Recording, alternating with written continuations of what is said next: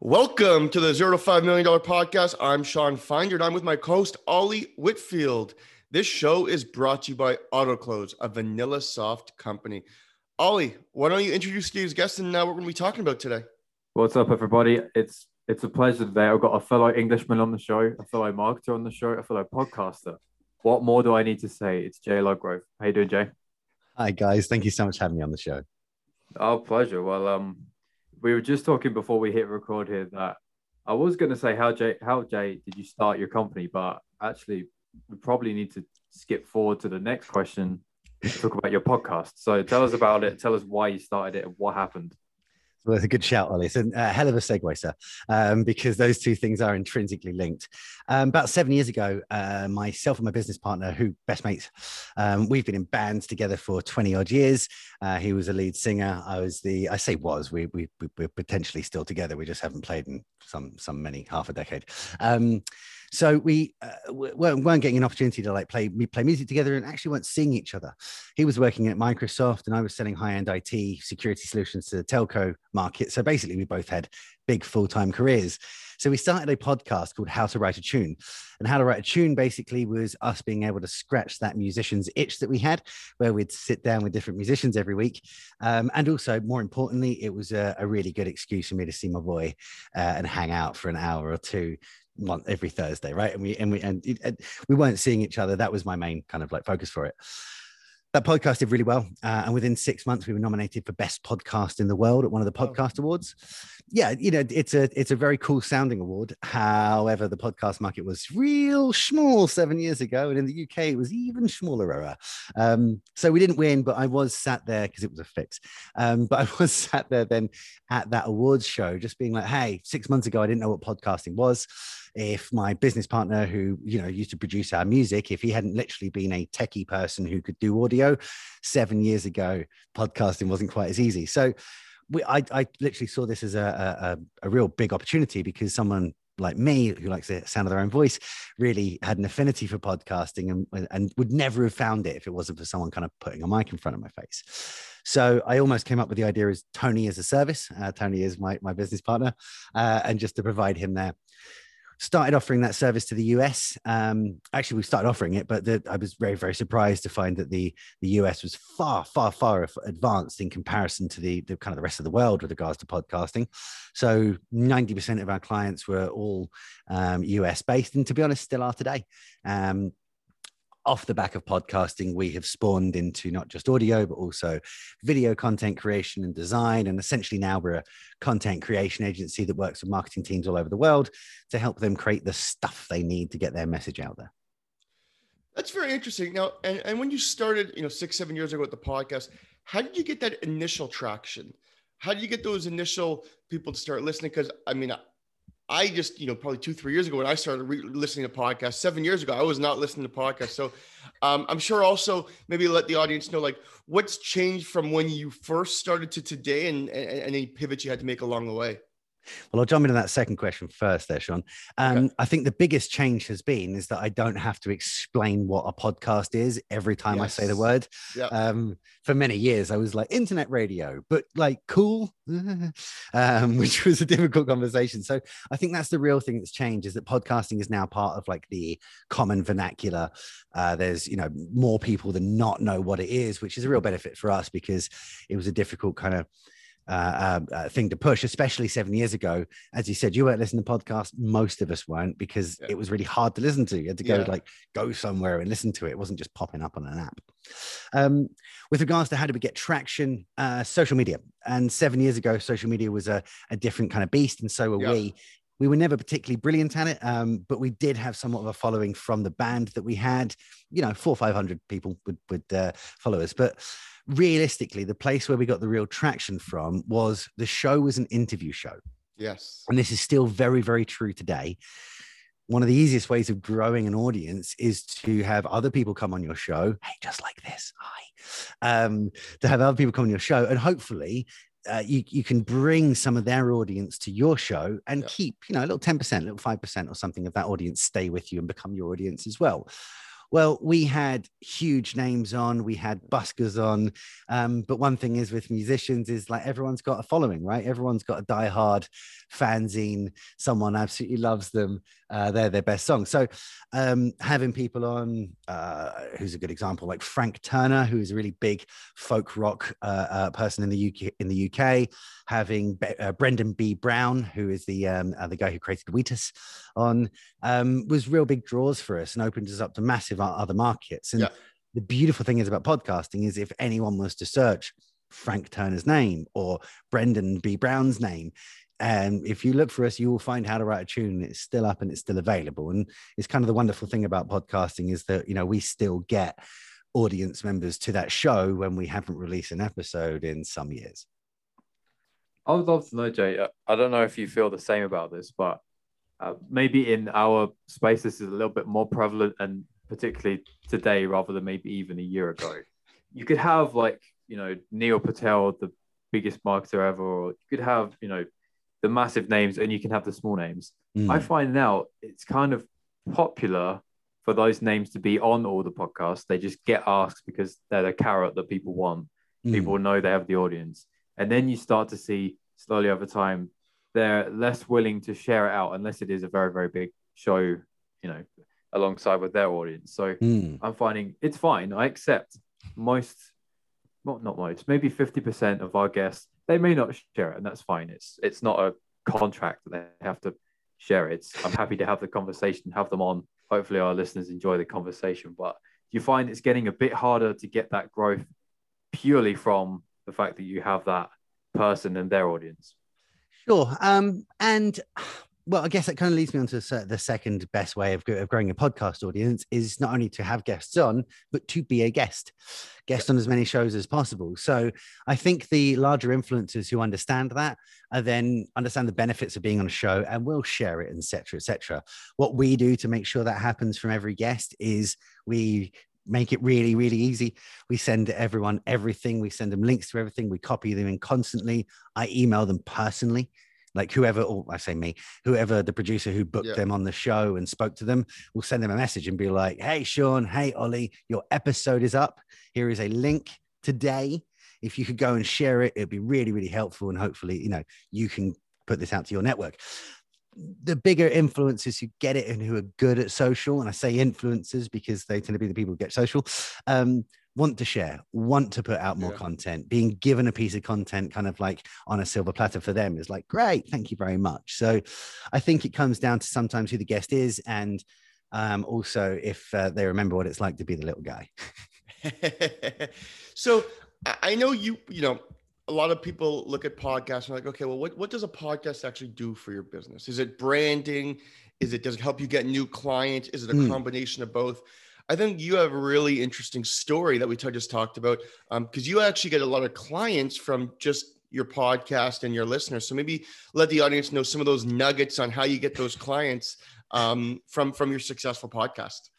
Well, and for any salespeople out there, right? So, you know, if you are a business and you're looking to start a podcast, much like all marketing spend, someone says, What's the ROI, right? Yep. Uh, and now, unfortunately, the answer is with a podcast, if you want to see success, is if we're consistent for six to 18 months, there might be a specific ROI. Like you might be able to literally see a tangible, here's money it's paid for type ROI, right? Um, most businesses will say, Oh, 18 months. No yeah just throw money at something for 18 months right but what is the actual you know what is the the real benefit of podcasting for, for that i've seen is actually business development you can absolutely if there is a you know for those salespeople out there right now if you cannot get through to that big client that company you want to work with the decision maker at wherever right i bet you can get them on a podcast it's significantly easy to get past the gatekeeper when you're saying, Hey, I want to invite this person on a show, as opposed to, Hey, I want to sell that person something, right? Yeah. Um, there's also the benefit of after a podcast, especially an interview show, everybody feels like your best mate.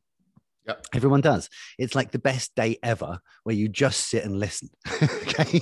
you know, that's what it is. I remember when we first started uh, How to Write a Tune way back when we were doing it out of a great big summer house shed in a garden. We'd have people traveling all, you know, all across the UK and then coming down to a shed. And when you first saw each other, there'd be the awkward handshake and oh, we don't know each other stuff. And we we ran long. You know, we we had a nice long conversation. We'd have two uh, hour and a half, two two hour shows. After that time of literally someone talking about themselves for two hours, I can't think of one person who didn't come in for a great big bear hug afterwards. Thanks, man. That was amazing. Right. Which literally two hours beforehand would have been completely out of the social realms of how we knew each other.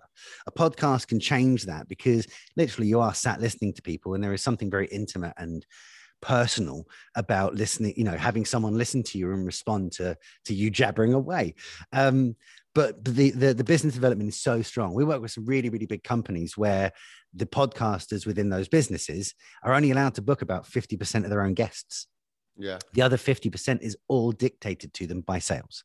You have to have this guy from Cocon. You have to have this gal from Nikon. You have to have this person from wherever on, right? From Microsoft or Tesla, right? We have to go because I can't get a hold of that company when I'm trying to sell to them. Once you've got them on the show, there is a direct lineup. I can literally contact anyone who I've had on the Jaylee Show, which is my narcissistic name for my show. Um, and I can contact anyone and say, "Hey, what's going on?" and talk to them about, you know, if I need something, if they're a supplier, I literally have that open, and vice versa. I will take that call. We are friends as far as you can be from never meeting someone. Um, that to me is the is the day one ROI. The you know the, the the return on investment overall, as you said earlier, Shawn, is brand awareness, is overall just putting it out there, and there's a huge SEO benefit as well from Yes. podcasting because the biggest marketing influencers in the world, like Google and Apple and Spotify, will make you a landing page. So, providing you're writing your show notes and title with some sense, then you know you're going to get a huge bump there. But all of those things are in- intangible. Whereas sales is a you know specific ROI, and as soon as someone can turn around and say, "Well, where did that client come from?"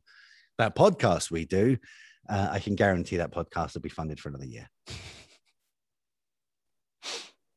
So talking of clients, talk to me about the first few and maybe uh, not necessarily what's different about them as opposed to the newest ones, but how much has what you offer or what you how you describe what you do changed since day one to now? Is it completely different? Is it an iteration? What's the deal?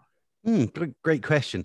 I think what we do is very different because the market has changed an awful lot as well. But in its in its core, it's probably quite the same.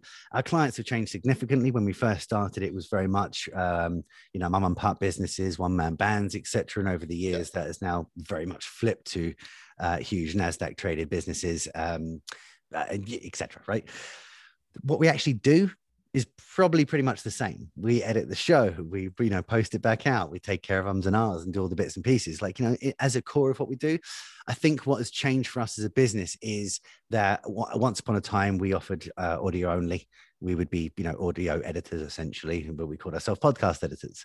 Since then, we're now content creators. We create video and uh, or obviously podcast and audio and design and animation and all those things that you kind of need to post out. And that has been a response basically from the clients we had. It's like how do i get my po- you know as you said earlier shawn how do i get my podcast out uh, uh, to more people? Well you post out onto social and you can't really post an hour or a half hour show to social and see the same traction as you can if you were to take a minute clip from that or a two minute clip. So as what our clients have needed has kind of expanded so has our offering to to meet those needs So one last question, and then we'll we'll probably wrap things up after that. Um, and I love asking this. Any mistakes that you would say you've made in the last seven years with the podcast, or anything that's big, like a big change you made? And you said, you know what, this used to work, it no Mhm. longer works. We have to now use do this because or double down on this because this isn't what's this is what's changed in the podcast industry. Anything that that comes to mind that maybe a mistake that you've made? I know the mistake that we made back when we, we had How to Write a Tune. It's something that we've specifically not done with the Jaylee show. Is we used to, I'm quite a savage as- when it comes to booking people, right? So Yeah. all of a sudden we had, and and and then getting them booked in. And great, you're coming Wednesday, you're coming Thursday. Great, Friday we got. So we were recording four shows every every week, and we're releasing a show a week, right? And I did that for three months. All of a sudden, we're like straight ahead. yeah. So what we what we used to do for that show is record intros the week of, so we could Yeah. add some news in, we could make it topical, etc., and then be like, bam, here's this this this episode we recorded whenever we recorded it. Um, so we we did that and we essentially set ourselves up and we were great and we did uh, took an entirety of like q4 off basically all of the all of most of november december and january it was off and it was fantastic and we got completely out of the habit of booking shows of recording shows Yeah. like you know we, we were great at intros oh man we were killer at intros we were having great fun just meeting up once a week and smashing out an intro but we actually lost that uh, kind of momentum. Momentum. Yeah, exactly. We found it so hard to get going again. Um, it essentially kind of killed the show. I wasn't, I wasn't, I, we had great guests on after that fact, but I wasn't in this momentum of getting someone massive, someone small, someone medium, someone this, someone that, and changing industries. I suddenly found myself on a vein of people which were all the same thing. And I was like, I'm, I'm bored of this. Like, I don't want Yeah. to talk about battle rap anymore. Like, we've had five battle rap people on. Like, what more is there for me to ask? Um, and I think that was, re- you know, we we essentially got comfortable, and I think i- i- it's important for your audience, it's important for yourselves and your creativity to make sure that you're keeping that show fresh. And yeah. although every show is formulaic and needs to be to, for consistency, you don't want to get yourself in a position where, you know, these shows are just just just doing it for doing its sake. Any great show that I can think of, think of any big show, it has evolved, it has changed, it continues to evolve as time goes on. And that is Yeah. because they are present in what they're doing. There are no shows, even the Nerdist, which you know for a long time was just simple interviews. yeah. I don't not even sure it exists anymore, but um, literally change things up. They would have people come back as guests. They would, you know, mix things up, and that's how you keep your audience involved, and that's how, more importantly, I think you keep the the hosts and the producers involved and wanting to carry on being creative and carry on a show. Perfect. Well, let's wrap things up. But before we do, I always say one last question, but it's actually two last questions. One, um, maybe where do you self-educate yourself? Do you listen to any podcast? What are your some of your favorites? And then number two, where can people find you? Fantastic. So, um, yes, I certainly self educate myself. In fact, five years ago when we started the business, um, I, I kind of sat down and had a bit of a, I took stock, should we say, of um, who I was or the perception of what Jay was, right? If I'm going to be a leader, what was I going to be? And one of the things I realized is that relatively uneducated because I'm very, very dyslexic and left school at the end of high school. And basically, as soon as I was allowed to, to get the hell out of there, I was in, in a job. Um, and for and also when I was in school, I wasn't great at reading and taking tests because of dyslexia, which is something I was diagnosed Yeah. right just before I left.